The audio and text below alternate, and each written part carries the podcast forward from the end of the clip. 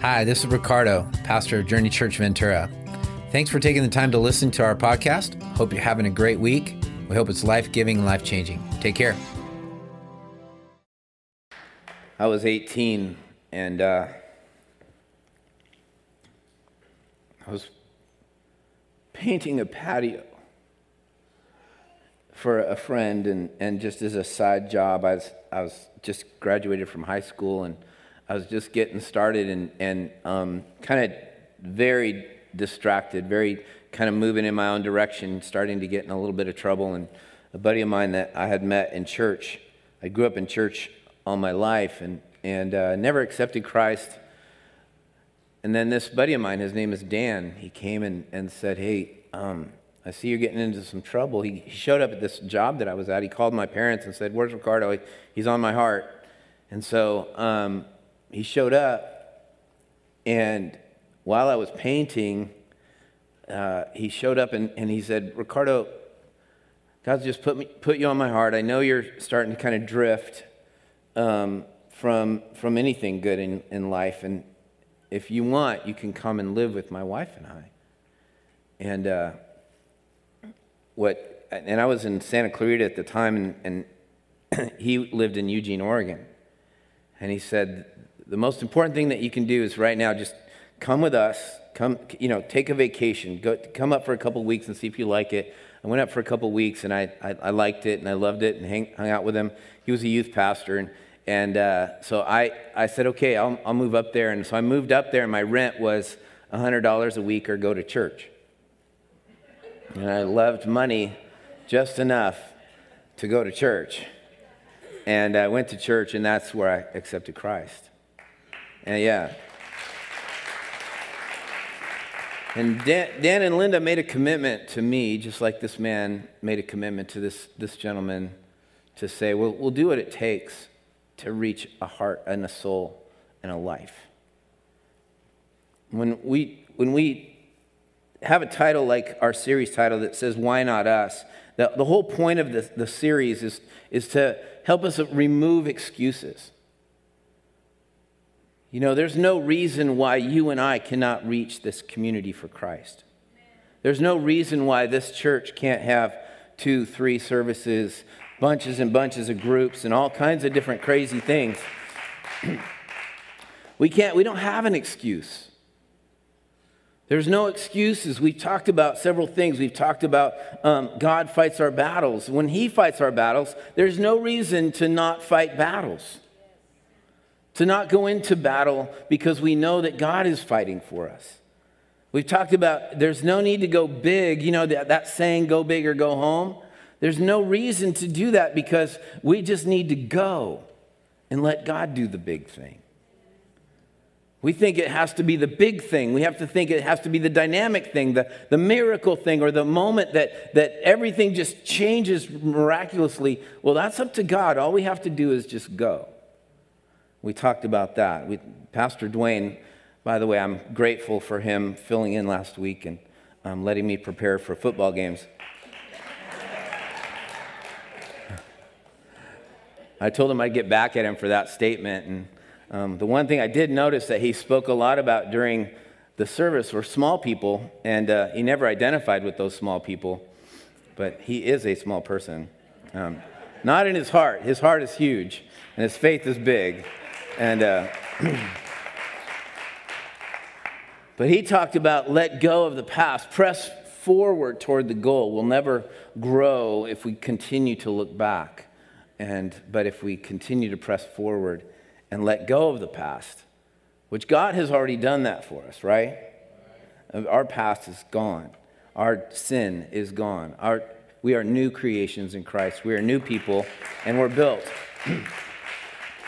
So this week, the, the, besides the title of Why Not Us, the, the, the subtitle would be Don't Check the Easy Box. Don't check the easy box. And in just a little bit, you're going to hear a story about someone who didn't check the easy box. But um, have you ever heard the saying, we're only willing to love as much as we're willing to hurt? Have you heard that saying? We're only willing to love as much as you're willing to hurt. And if you've ever had a first love, and you had that love go south, The next love was you entered it much more cautiously. You entered it much more. If you've ever been hurt deeply by a loved one or someone that you love and they hurt you, that hurt is measured by the amount of love you gave. Quite often, the deeper the hurt, the more the love was deeper. And, and that is sometimes why we don't get into relationships because I don't want to hurt. I don't want to hurt. I don't, I don't want to go down that route of, of experiencing that pain and experiencing that, that pain that someone can cause me. Because if I give them my love, they can also hurt me equally.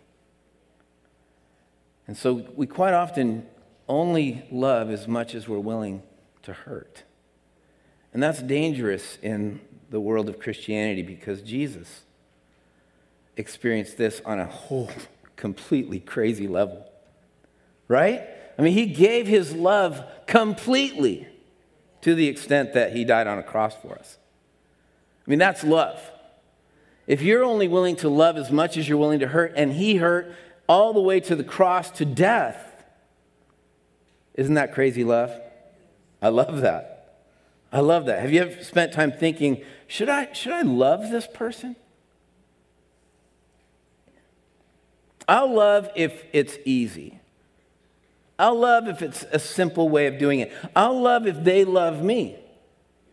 Kind of the conditional, I'll, I'll, I'll give as much as they're willing to give. I'll love if they want to change. If they'll change, I'll love.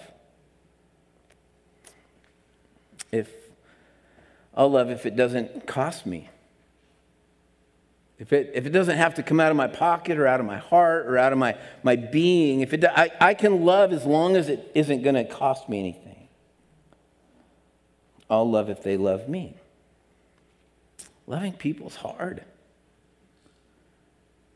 Don't look at your neighbor, don't nudge, don't say anything. Now's not the time to point fingers. Love is hard. Even those you more naturally love it still costs some energy. I like what one author said. Her name is Hosanna Wong. She says this She says, Do we consciously or even unconsciously ask the question, isn't there some solution to brokenness that doesn't take so much time? Is there a way for souls to be saved that doesn't take so much energy? Can we love without cost? I think the obvious answer is no. The obvious answer is we cannot love without it costing us something. We cannot love without the potential that it's going to create hurt in our lives because if we love and someone that we love hurts us or doesn't accept our love, even that in itself measures out the amount of hurt that we experience. How much are we willing to hurt? Maybe that's the question not how much are we willing to love. Because as long as we measure how much we're willing to hurt, then we can say, that's the amount of love I'm going to give. And now, if we accept the challenge that Jesus is saying, we have to give it all and we have to love with everything, that's a big challenge. And I think God is asking us today not to check the easy box, not to check the box that says, I'm going to love if it's easy. I'm going to love if it doesn't cost. I'm going to love if I don't have to feel hurt. I'm going to love no matter what. Really, that's the message this morning. Our vision as a church is we see a church who cares about the needs of our local community by serving its needs. We, if we want to love this community, we have to be willing to give to this community no matter what the community thinks of us. A value that we talk about in our church is we see a church who is a hospital for sinners, not a museum for saints. A hospital for sinners, what? You and me. We're here. We're the sinners, right? We're the hospital. We're the nurses. We're the doctors. We're the, the, the, the, janitors. Uh, whatever it takes to run a hospital, we want to be that because we realize that there are people that need Jesus, and Jesus is really the only solution to their need. We have another value that we see a church who cares about those whom we call family. We care about each other. We love each other. It's not easy loving me, but you have to. and vice versa. I mean, some of us are hard to love. Now, you don't have to go through this personal evaluation thing, but it's, it's a reality that the longer we're together, the closer that we live, it's just like any family, there's going to be a challenge here or there. And it's okay. But we're committed to love each other. Amen? Amen? We're committed to serve each other. Now, there's a tension that we have to deal with, and that tension is simply this is that, and you'll notice this in this coming up story, the tension of the religious is how little can I do to find God's approval? Religious people will try and find as little to do as possible just so that we can make sure that God is appeased.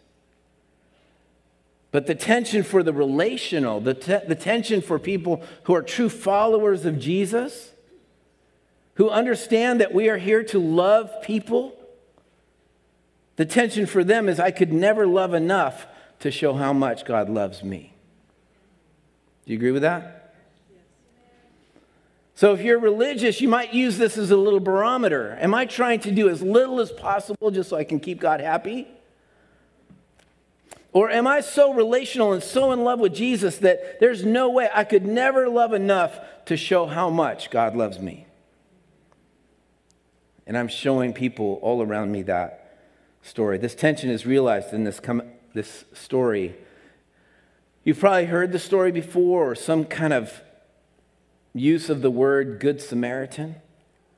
It's a very popular term. We use it in our, uh, even in our culture that's not religious or not faith filled. And so we use that term, but this story is powerful. And I'm going to read through the whole story and then I'm going to come back to the beginning. And it says in Luke chapter 10, verse 25, it says, On one occasion, an expert in the law stood up to test Jesus. Teacher, he asked, What must I do to inherit eternal life? What is written in the law? He replied. How do you read it? He answered, Love the Lord your God with all your heart and with all your soul and with all your strength and with all your mind, and love your neighbor as yourself. You answer correctly, Jesus replied. Do this and you will live. But he wanted to justify himself, so he asked, Who is my neighbor? In reply, Jesus said, A man was going down from Jerusalem to Jericho when he was attacked by robbers. They stripped him of his clothes, beat him, and went away, leaving him half dead. A priest happened to be going down that same road, and when he saw the man, he passed by on the other side. So, to a Levite, when he came to the place and saw, he passed by on the other side. But a Samaritan, as, as he traveled, came where the man was, and when he saw him, he took pity on him. He went to him and bandaged his wounds, pouring on oil and wine. Then he put the man on his own donkey, put him, uh, brought him to an inn, and took care of him. The next day he took, out, he took out two denarii and gave them to the innkeeper. Look after him, he said, and when I return, I will reimburse you for any extra expense you may have. Which of these three do you think was a neighbor to the man who fell into the hands of robbers? The expert in the law replied, The one who had mercy on him. Jesus told him, Go and do likewise. It's a very simple story. We call it the parable of the Good Samaritan. We don't know. Some, some theologians believe that it could have been a real story, that this actually happened. We don't know that for sure, but we do know that Jesus has been approached by this religious individual. And if religious people, religious people always ask, What must I do? Not what must I be?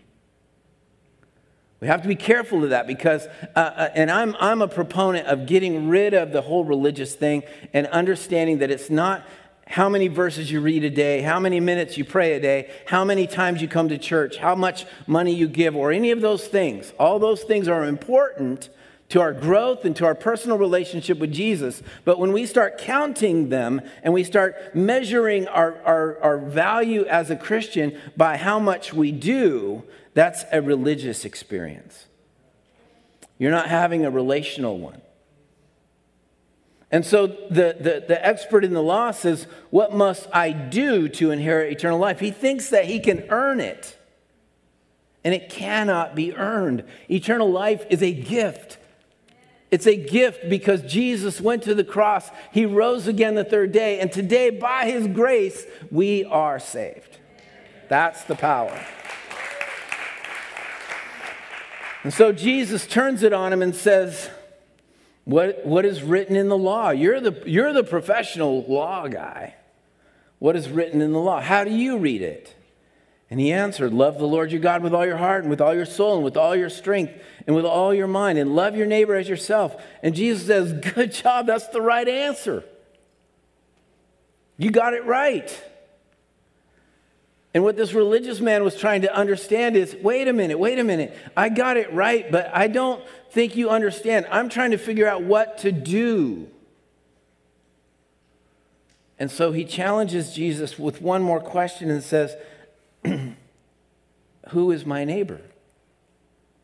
Who is my neighbor? He didn't want to define himself as a neighbor, he just wanted to know who to do things for. He didn't see himself as being something, he just wanted to do something. He's beginning to feel a little bit of an edge from Jesus. Is like, oh no. And this is where you just don't mess with Jesus. You just don't ask questions like this because he's the creator of the universe. He's smart. And then he tells the story.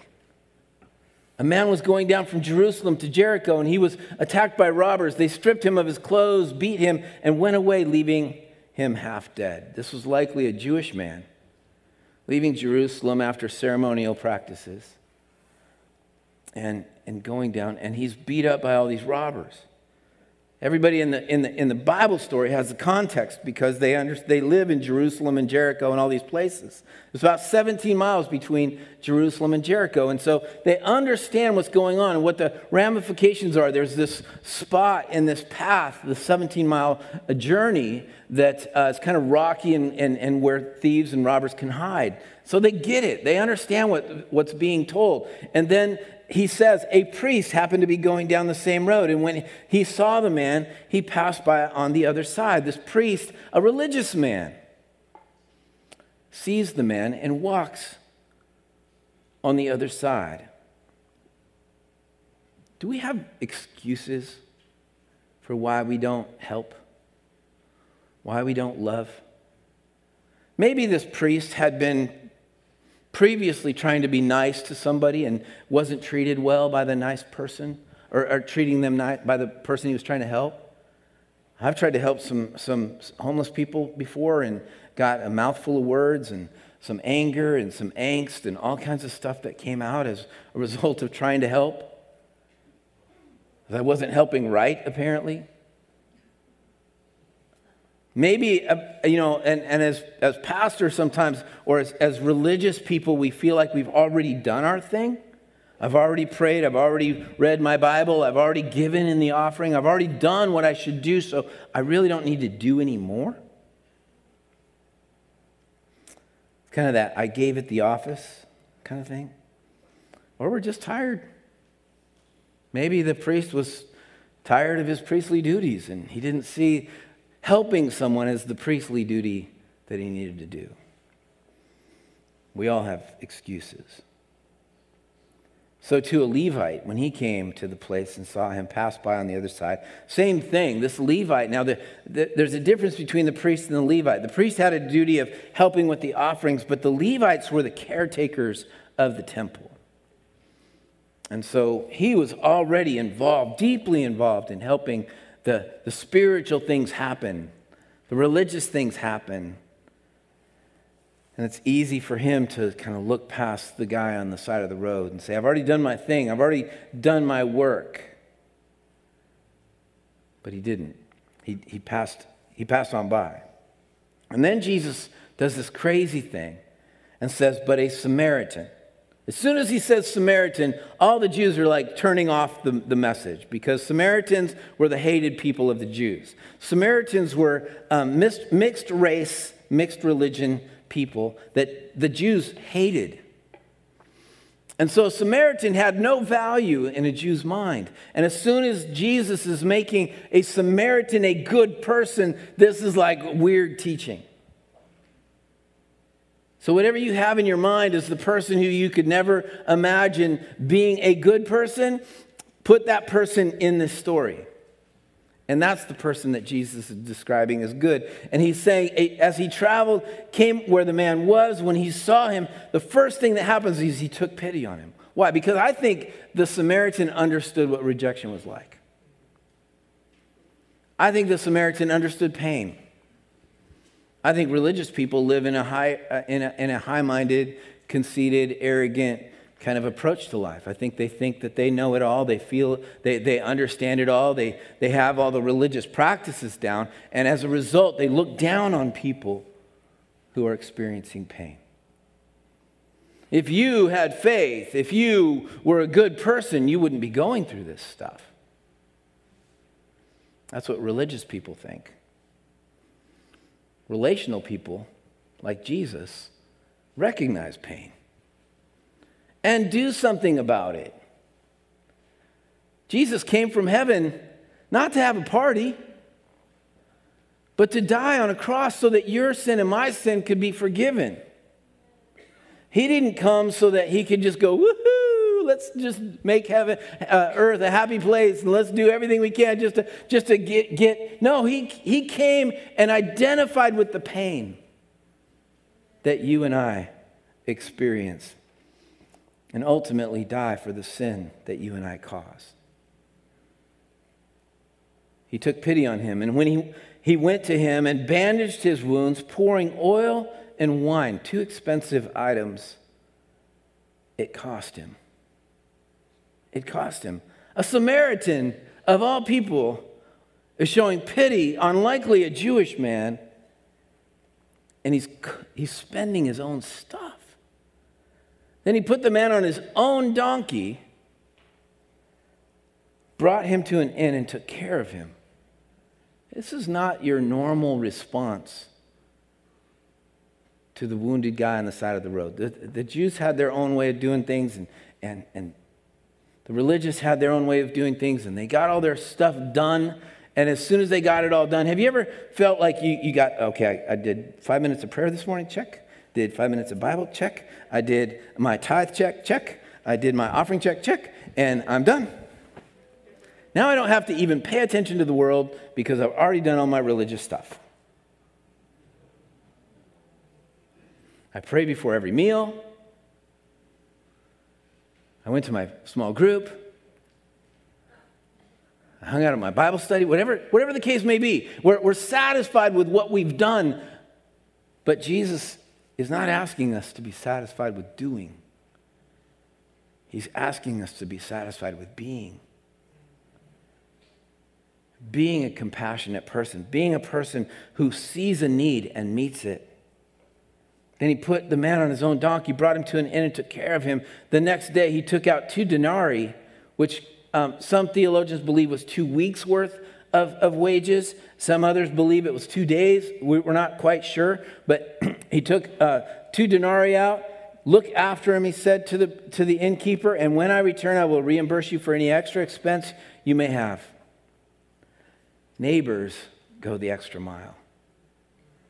Jesus people recognize needs and see them and go, We've got to do something about this. Neighbors stick it out. I love the word that this guy used on the video. He said, I stuck it out with him. He took this guy, he, he put him in a motel, he bought him clothes, he got him a haircut, he, he helped, and, and this guy became part of the family almost. This is called sticking it out. This is called not checking the easy box. This is called saying, okay, I'm going to do whatever it takes to meet the needs of people. I'm going to introduce you to somebody. Her name is Chris Hart. And Chris, I want you to come on up.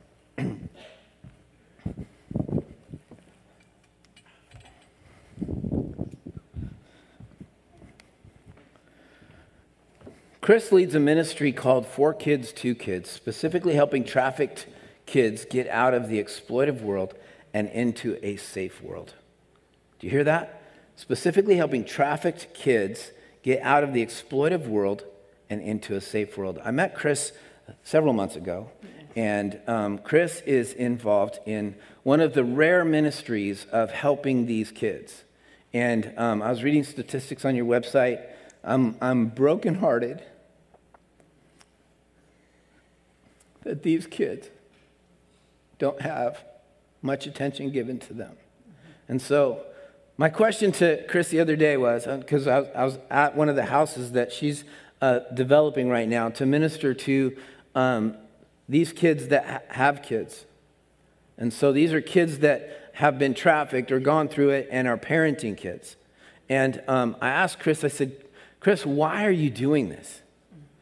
And so, in brief, like you did the other day, um, if you can, um, tell us why you are ministering to these kids, why you have not checked the easy box. Okay. So, and I want to start real quick by saying it was really difficult. I, just like the enemy uses us, so does God. So um, last night I didn't get any sleep. And I kept praying, saying, you know what, Satan, I'm stepping on your neck, stepping on your neck, because he didn't want me to do this today.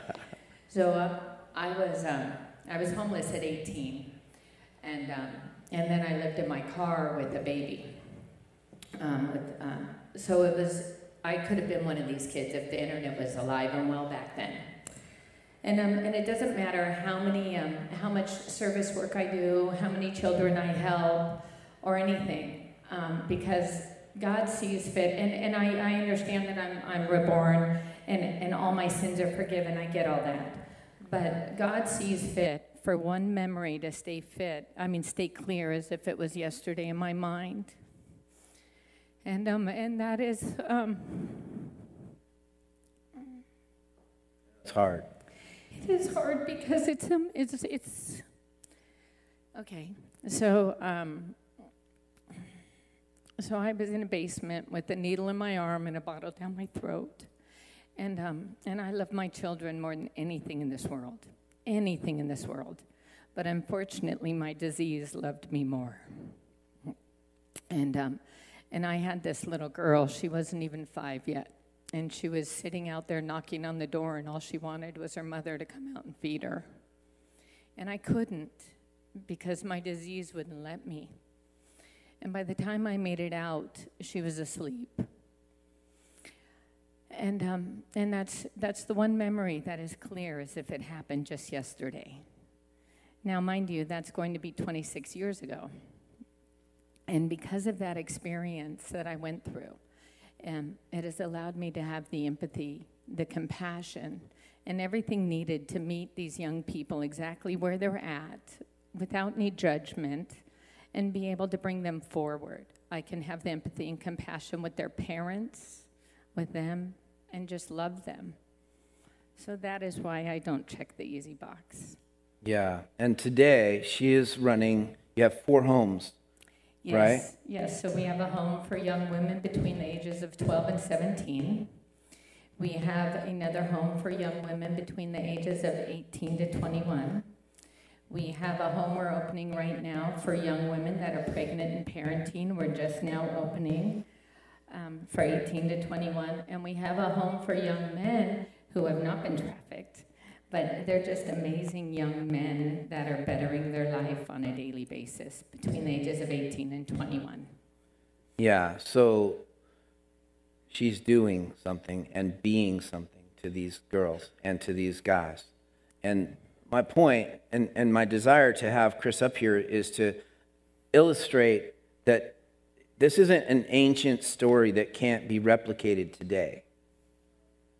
This isn't something that's irrelevant, that, that can't be uh, carried on to another level of, of opportunity today. We have an opportunity today to invest in her ministry and other ministries and other ways of ministering to people that we must do we, because of who we are. We've experienced Jesus in such a loving, caring way that we could not do anything but love others, right?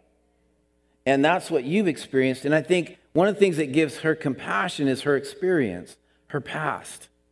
We don't live in our past, we don't let our past define us. We don't, uh, but we do let our past tell us that. Um, I believe in, in this passage from Second Corinthians that God is the God of all comfort, who, with the comfort we've received, will comfort others. I have a deep compassion for pastors who fall to anxiety and depression and these kinds of things because I went through it. What my experience has given me. There's opportunities in this room to do things because of what you've already gone through that you can reach into the lives of those same people that are going through what you've already gone through. And Chris is doing that very thing. I just want to mention this that um, I, I, was visiting her the other day and walking through this new house that they're opening for um, moms that are, are, are, either pregnant or parenting. And uh, we need about, I think we need about 3,000, maybe $4,000 to finish this house. And uh, if you're interested in helping with that at all, let, let us know, and um, we'd be happy to make it happen. We got some construction guys in the room that I think I'm going to call on to help as well get all that done. So we're excited about that. But Chris, thank you so much for being Jesus to kids and loving them. God thank bless you. you. Thank you for being here. She's she's a she's a fierce competitor with the enemy. And we win when we fight the enemy, right? Because the battle is the Lord's, it's not ours and the enemy wants to do everything he can to beat up on opportunities. So thank you again, Chris. Which of these three do you think was a neighbor to the man who fell into the hands of robbers? The expert in the law replied, The one who had mercy on him. Jesus told him, Go and do likewise. Mercy does not need reasons to love. I love this comment. Mercies do not need reasons to love, nor does it make excuses not to love. And today, what I believe God is calling us to is to evaluate our own hearts with the tension that I mentioned earlier. Are we religious people only trying to do as little as possible to find God's approval? Or are we relational people that have a personal relationship with a loving, caring, forgiving God who is saying, I love you so much? And we've experienced that love to the degree that we can never love enough to show how much God loves us. Are we willing to do something, be something? More than just do, more than just think in a religious context. The reality is, if we want to be neighbors, we must be one. If you, you notice in this story, Jesus flipped the script. He said, Who is my neighbor? The religious guy said. And at the end of this, the point is, is that the person who loves is the neighbor is the neighbor. You and me, we are the neighbor. If we want to, it's not about who is out there, it's about us being neighbors. And when we get that opportunity to be Jesus to this world, we become a neighbor to those that are hurting. And I realize you're thinking right now, am I willing to hurt to love? Am I willing to give of myself? Am I willing to give my time, my energy? Am I willing to rearrange my life to care for people and to love people? And the Bible is calling us to that. He's not calling us to passivity, He's calling us to be aggressive lovers of people. And when we love people, they are introduced to the very love and nature of who Jesus is. You guys, today I believe that God is, is doing something unique and powerful in this church. He's asking us to be willing to let love cost us. He wants us to be willing to hurt. He wants us to love when it's not easy to love. He wants us to, to go and reach and touch people who are not easy to reach and touch and love. And when we do, we will see great things happen. Let me give you just one last example Super Bowl. It's next week. And I, I would love to have a Super Bowl party here. But don't, don't clap or anything like that because it's not going to happen. Why? Because the culture that we are trying to create at Journey is not to take moments like that and make them about us. The Super Bowl, New Year's Eve, Halloween, Fourth of July, we will probably never have events on those days. Why? Because I believe that we need to do what it costs us is to go into our neighborhoods, invite our, our families, invite our, our, our, our, unsaved neighbors, whoever, whatever we can do to do something when it's a natural opportunity to do something. The Super Bowl is a great opportunity to say, hey, neighbors, come on over. You might have to buy a 75 inch big screen TV to do it. Bummer.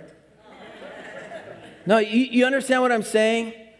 I would love to have a party for us, but it's not about us. Let's take the Super Bowl, let's take New Year's, let's take Halloween, let's take Fourth of July, whatever those holidays are that normally we'd have these big events for the church, and let's not do that. Let's go and be Jesus to this world.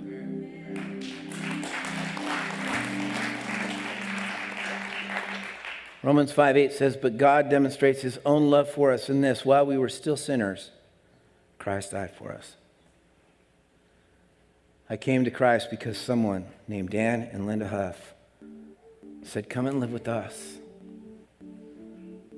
I'm a result of an investment. You're likely the result of someone's investment, especially in prayer. If you're here today and you have yet to accept Jesus Christ as your Lord and Savior, someone invested in you to get you here. Someone invested you online to get you to watch this today. Maybe God is just prompting your heart, but He loves you so much that someone, a good Venturan, a, a good Oxnardian, a good Santa Paulan, a good Fillmorian, a good Ohioan, a good Santa Barbarian. No play words there. Whoever you are, and you had someone that was willing not to walk on the other side of the road, but to look you in the eye and say, Come to church with me. I have a Jesus I want to share with you. Today, you have an opportunity to accept Christ as your Lord and Savior. And I want to invite you right now just to say yes to Jesus. All you have to do is pray this prayer, and it's a simple prayer. Dear Jesus, forgive me of my sin. I admit that I've made mistakes. I've done things against you, God, but today I ask that you forgive me of that sin. And I thank you for, for your forgiveness. And I believe that you were raised from the dead. And as a result, today I have eternal life with you. And I commit to follow you for the rest of my life. I pray that in Jesus' name. Amen. If you prayed that simple prayer, maybe for the first time, maybe you're coming back to Jesus, that's the prayer that you prayed to accept forgiveness from your sins and eternal life with Jesus Christ and the rest of us for eternal life. And we're very excited for you. So, what you need to do, take a connection card in front of you. Let us know that you did that, and we're going to help you with your next steps in your faith with Christ. And for the rest of us, I just want to encourage you today keep your eyes open for what God wants you to do to be Jesus to this world. Invite your neighbors over next weekend. Have a good Super Bowl party. Make it just a fun time, just hanging out with your, your friends and people that may not know Jesus. And enjoy that time, planting a, a simple seed of faith into their lives. Pray before you have that time. Don't pray for your team, just pray for, I mean, you can pray for the Rams or the Bengals. If you're on the wrong side of the fence, pray for the Bengals. I'm just kidding, just kidding but have a good time. And let's reach this community for Christ.